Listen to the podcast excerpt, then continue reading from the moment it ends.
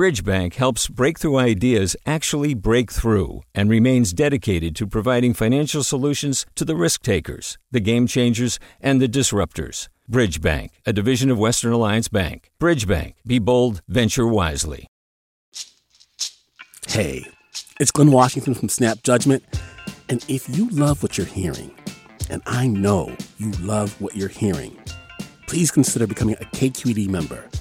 Special access to cool events, behind the scenes footage, and so much more. Plus, you'll sleep better at night knowing you did your part for the community you depend upon. It's in you. Please be in it. Visit donate.kqed.org slash podcasts to sign up now.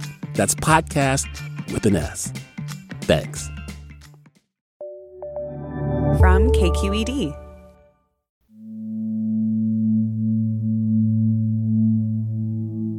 This is the California Report magazine.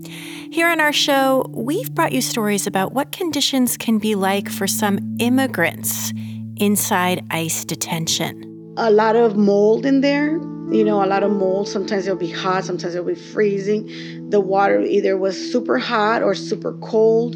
Some detainees have complained it's hard to get legal representation or that they've experienced sexual harassment from guards or others held in the detention centers. Yo no quiero estar más tiempo acá. I don't want to be here anymore. Ah, yo sé que si yo meto un request no me van a hacer caso. I know if I complain, they won't listen yo to me. que si meto esto, yo, yo sé que no me van a hacer caso. People in ICE detention centers can get jobs in those facilities, doing things like scrubbing toilets, cleaning showers, sweeping dorms, folding laundry, even working as barbers. What a lot of folks may not realize is that many of those jobs only pay $1 a day. I stand up against the unfair treatment. It's like the slavery rate of $1 a day. Well, dozens of immigrant detainees locked up in a facility in Bakersfield have gone on a labor strike. I'm Sasha Khokha, and today on our show, we're going to hear from some of them who say they deserve better wages for the work they do inside the detention center. One of my colleagues has been doing some deep reporting on this issue. She's been talking to immigrants from inside detention, even from inside solitary confinement. Farida Jhabvala Romero is KQED's labor correspondent, and she's been following complaints from detainees who say they've been retaliated against for going on strike. Farida is going to walk us through how those complaints eventually led members of Congress to call for an investigation. Hey there, Farida. Hi, Sasha. So tell us about these work programs for people being held in immigration detention. How is it that they're only getting paid a dollar a day? Well, this is supposed to be a voluntary work program. That's what Immigration and Customs Enforcement calls it. And some detainees say they started working in the program to be able to afford commissary items like dental floss and tortillas, um, or to be able to afford phone calls with relatives because they're charged for them. The agency has guidelines that spell out, you know, who is allowed to be part of this program, uh, sort of the rules for it. And in there, it says detainees should be paid at least a dollar a day. So that program with that kind of pay is operating with the blessing of ICE and Congress, which could increase the wages but hasn't done so for decades. Now, ICE contracts with for profit companies to hold most of the immigrants detained around the country, and a company called the GEO Group operates the two detention centers where this uh, labor strike is happening the Mesa Verde ICE Processing Center in Bakersfield, and another one nearby called Golden State Annex and the company's basically following that $1 a day pay rate. Okay, but I got to ask you we know people who are incarcerated also work for very little money. How is this different? This is a different setting than people held in prison because immigrant detainees are not being held to serve a criminal sentence. ICE is holding them to make sure they appear in immigration uh, proceedings in court. So, immigration detention is legally classified as civil, not criminal, and it's not supposed to be punitive. You've been talking with a number of the strikers held in immigration detention, including a guy named Pedro Figueroa, who worked cleaning bathrooms and, and dorms in the ICE detention center. Tell us about him. Pedro Figueroa was brought as a baby to the U.S. from Mexico. Uh, he grew up in Orange County and he spent most of his life in California. He has four kids and he never thought he'd end up in immigration detention, but ICE arrested him when he got out of state prison. He served uh, 12 years for voluntary manslaughter. And after doing his time, he thought he was finally going home, but then, you know, ICE um, took him into custody. He didn't have a lawful immigration status. This has happened to other immigrants who have criminal records as well. And you know, something interesting about Pedro is he became a firefighter while he was in prison. And to get that chance to be an inmate firefighter, you need really good behavior and to be considered the lowest security risk uh, by the California Department of Corrections and Rehabilitation. And so Pedro ended up fighting some of the biggest wildfires we've seen with CAL FIRE for a couple of years. And it's something he's really proud of sometimes we'll be driving back to the camp, and then uh, there'll be a whole bunch of kids like on on on some of the streets holding up signs like, "Oh, thank you, firefighters, for saving my home." So just to you know picture them like, wow, like we just saved their house and their parents, you know, their cars, their homes. That's a very good feeling. It's um, it's honestly priceless. And now he's been locked up for a year at the Mesa Verde ICE Processing Center while he fights deportation. And, you know, the fact that he's missed even more time with his kids makes him really sad. And he's frustrated about what he says is an unwillingness by staff at the facility to improve their treatment of people held there. I mean, I'm doing as best as, as I can be, you know, and, you know, in a, in a place like this, like, it's really our responsibility to like pick ourselves up, you know, because just waking up right here, you know, it's um it's it's enough to send someone into like the space of like depression, you know. Yeah, and probably adding to that is the fact that he's, you know, doing some some work like cleaning bathrooms. Uh, that's pretty nasty work for low wages, just a dollar a day. What are the strikers asking for? Well, yeah, that's one of the central demands of the strike is to get California's um, minimum wage of $15 an hour. They're also protesting what they call mistreatment from guards at the facility and substandard food. Um, they also say they're uh, living and working in uh, toxic conditions, uh, including patches of black mold in the showers, which, by the way, California regulators are investigating at one of these detention centers. Another person I talked to who's also detained at Mesa Verde is Serafin Andrade. He's originally from Mexico. He grew up in East Palo Alto and he also uh, worked cleaning dorms and bathrooms at the detention center. And to only get paid a dollar for it, um, that was pretty outrageous. And, you know, that's also too when, you know, everyone was like, yeah, we should deserve to get paid more for our labor instead of being exploited and, you know, the profits going to, to the GEO group. Sasha, something we should mention is the GEO Group, which operates that detention center, is one of the largest private prison companies in the US. Their revenues so far this year are $1.7 billion. That's according to the company's latest financial results. These detainees, though, want to be paid more, so they're going on strike. How long have they been striking? Some detainees have been on strike since April at Mesa Verde and since June at Golden State Annex. Immigrant advocates who are tracking this say it's about 95 people total at both detention centers who are now on strike. Pedro and about 16 other people in his dorm at Mesa Verde joined the strike in late June, and they signed a letter telling guards that they weren't gonna work anymore. Uh, but just two days later, Pedro was sent to a restricted housing unit. Those are small cells where people are locked up by themselves most of the day. Pedro said he was held in one of these cells that was about six feet by 12 feet, uh, with no windows to the outside uh, for 22 hours a day or, or longer. So is Pedro saying that he was put in this kind of solitary confinement as a kind of retaliation for joining the strike? Yes. Pedro and other detainees say this was retaliation because they were speaking up and decided to participate in a peaceful labor strike. I reviewed records from GEO showing that Pedro was charged with what they call inciting or engaging in a demonstration, and there was another charge disrupting the security of the detention center, which are considered to be major offenses under ICE guidelines. I spoke with Pedro while he was held in segregation. This is what they're doing to retaliate against people that speak up. You know, this is what they're doing to intimidate us, which I am intimidated. I should not be here. Um, I've been away from my family for so many years, and it's like now this, I'm deprived of my liberty, and then on top of that, I'm being confined in, into solitary confinement for for doing nothing wrong. Like, how, how does that add up? Immigrant detainees locked up in these cells do get access to an electronic tablet that they're charged a fee to use, and um, and they can also use a phone that guards push through a latch in the metal door of the cell. That's how I was able to talk to Pedro. And Sasha, the detainees that are striking say this is one of the few things they can do to try to make their voices heard. Detainees can file formal grievances with staffers at the facility and ICE about problems they see, but they say those grievances frequently go nowhere. So, how long was Pedro kept in this solitary confinement? About a week. Um, actually, he was released back into the dorm a few hours after we at KQED published a story about his segregation in July.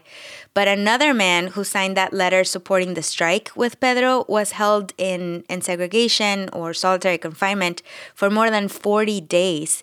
His name is Mohamed Musa. He's from Egypt. They want to break me. They want me to stop advocating. They want me to stop standing up for my rights, for our rights. And all these detainees right here are scared of retaliation. I'm already in hell. You know, I'm already in detention. Detention is hell. The documents I saw from the detention center also said Mohammed was found guilty of the same charges as Pedro. In total, four detainees alleged they were placed in solitary confinement for joining the labor strike at Mesa Verde.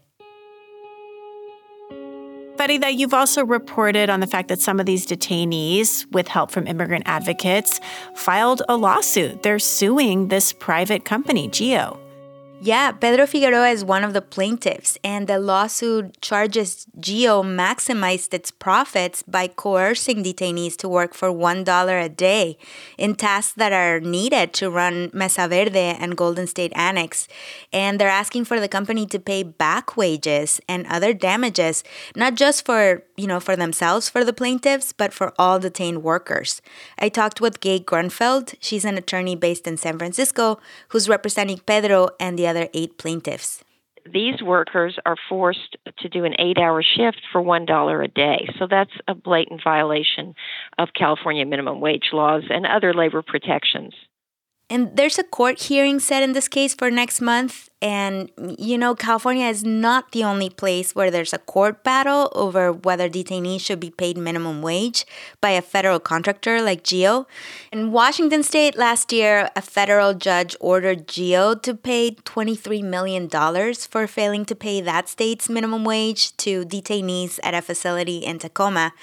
And after that, instead of agreeing to pay minimum wage moving forward, GEO just shut down that work program. And they're asking the Ninth Circuit Court of Appeals to review that judge's ruling and to reverse it. And now we're waiting on a decision on that case. So there is a precedent, at least in Washington state, for a judge asking GEO to pay detainees minimum wage uh, in another state. What have GEO and ICE told you about these allegations of wage theft and about the allegations of retaliation because of the detainees striking? Yeah, so I asked GEO and ICE repeatedly for interviews, but they declined. Um, in statements, a GEO spokesman has um, denied the whole time that there's a labor strike at Mesa Verde and Golden State. They say that's because the program is voluntary and that they're not forcing anyone to work. Uh, the company strongly rejects the allegations of any kind of retaliation, and they say they're committed to ensuring a safe and humane environment in all of their facilities and that they're following all the federal rules. ICE declined to comment on the lawsuit, but they did say that the agency fully respects the rights of all people to voice their opinion uh, without interference, including through peaceful assembly and protest. And meanwhile, some members of Congress are taking this up. They're asking the Secretary of Homeland Security to investigate those claims of retaliation against detainees. And in fact, they've pointed to your reporting. Yes, so there's um, more than a dozen members of Congress from California, all Democrats, led by Representative Zoe Lofgren from uh, San Jose. And in their letter, they pointed to our reporting and they're calling for top officials at the Department of Homeland Security, which oversees ICE, and at ICE to investigate these, you know, complaints of retaliation and abuse made by detainees. Here's Congresswoman Zoe Lofgren, who chairs the House Immigration Subcommittee. We want a complete investigation, and if they um, determine that these allegations are correct, we believe that the contract uh, for these facilities should be terminated. So, has anything come of that? Have they started to investigate? Congresswoman Lofgren and U.S. Senator Alex Padilla, who also signed this letter requesting for an investigation, both of their offices said they have not received a response yet from these agencies. Meanwhile, the detainees I've spoken with say the conditions are still really bad inside, that the bathrooms are really dirty, that guards come in and clean, but only superficially. And they say staffers at the detention center are still retaliating against them, but in more indirect ways, like cutting down their yard time or restricting their movements more, which, by the way, the company Geo fully denies. Uh, but Pedro also told me that there's now excessive pat downs that are invasive every time they leave their dorm. It's a constant uh, invasion of our privacy, you know? We're not prisoners, you know, so we should not be treated as prisoners. He feels so uncomfortable with these pat downs that he said he'll skip meals at the dining hall just to not deal with being frisked. So, Farida, what's next for Pedro Figueroa? Just to remind people, he's the firefighter who was born in Mexico but was brought to the U.S. as a baby. Sounds like he's out of solitary confinement but still in detention for the foreseeable future. Well, he doesn't know how long he'll be detained at Mesa Verde. His attorney has requested ICE let him be with his family while he waits for a final decision on his immigration case, but the agency has refused.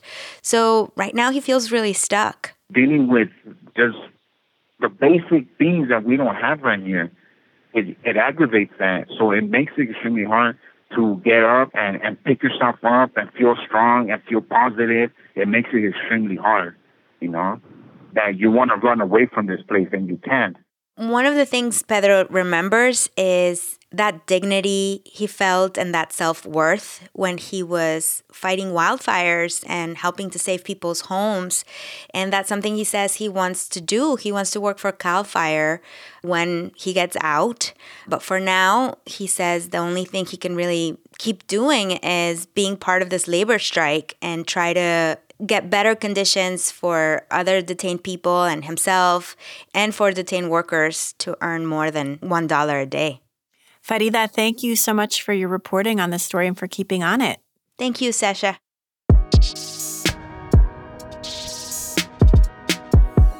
Farida Jhabvala Romero covers labor for KQED, where we produce the California Report.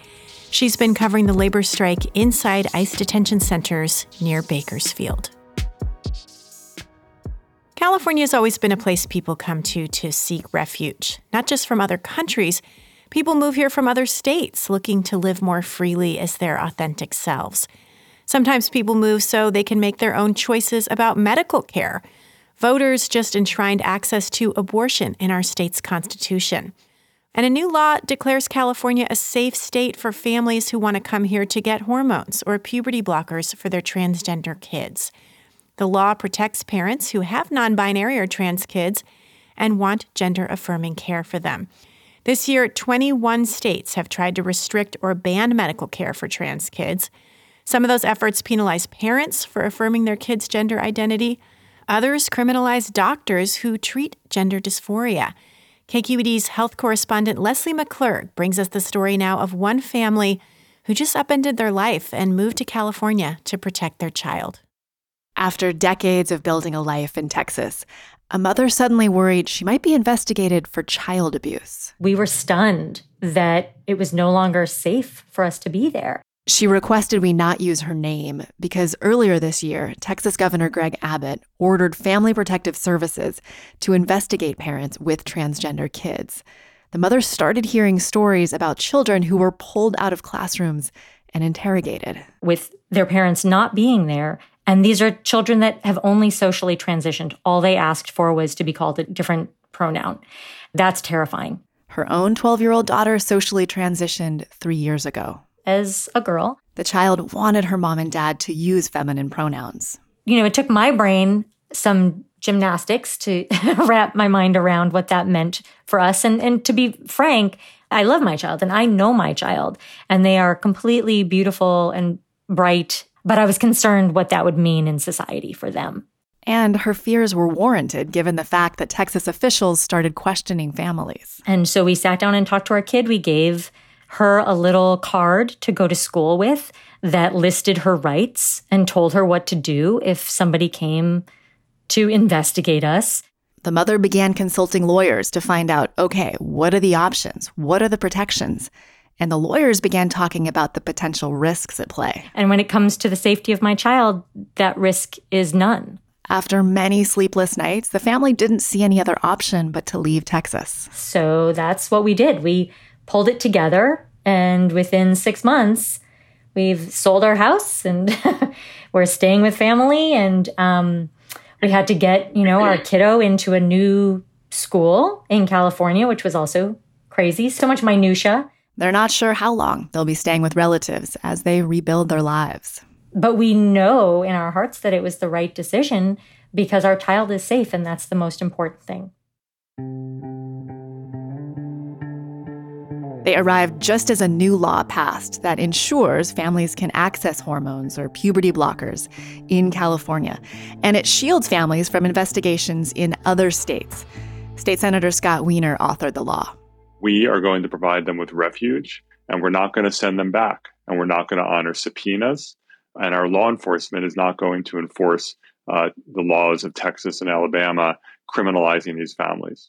Two controversial bills are now law in Alabama. Yeah, Governor Ivey signing a law banning medication for transgender youth, and doctors who break it face criminal penalties. In fact, in nearly half the country, leaders are pushing laws that would restrict medical care for transgender youth. Leaders like Governor Ron DeSantis in Florida. You know, you don't disfigure 10, 12, 13 year old kids based on gender dysphoria. I think these doctors need to get sued for what's happening. I'm sorry.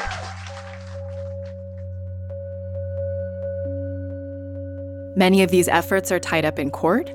Nevertheless, families are panicking because kids who are already on hormones or puberty blockers may lose access to their medication.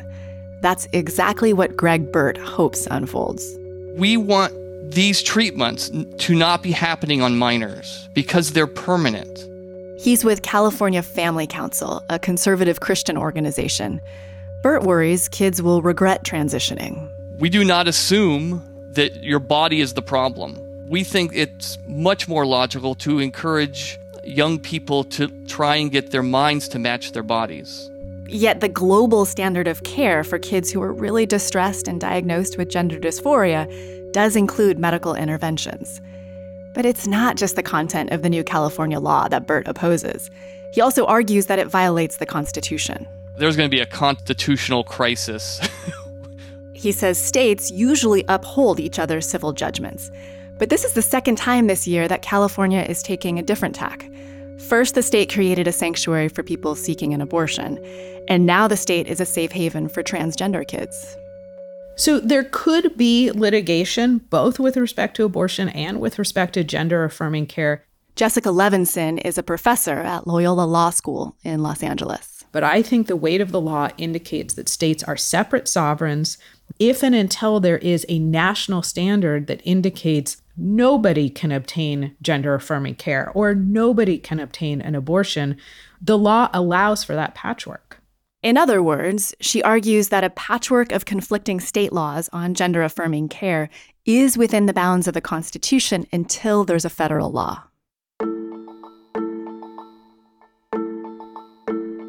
Ever since the California law passed, Kathie Moehlig has been busier than ever. She is the executive director of Trans Family Support Services in San Diego. We do have families that have already relocated to California from other states. She expects that trend to continue. The politicians should not be making medical decisions for anybody, nor should they be making parental decisions for anybody. A survey from the Trevor Project, a suicide prevention organization, found that 45% of transgender youth have considered killing themselves in the last year. About a decade ago, Moehlig helped her 11 year old access puberty blockers. My son would not still be alive if we waited to 18. He already was in so much distress and so completely miserable. His body was becoming something that he knew he was not.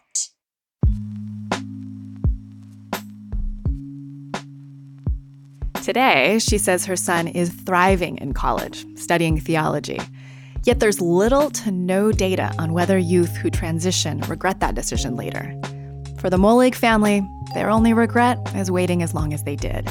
For the California Report, I'm Lesley McClurg.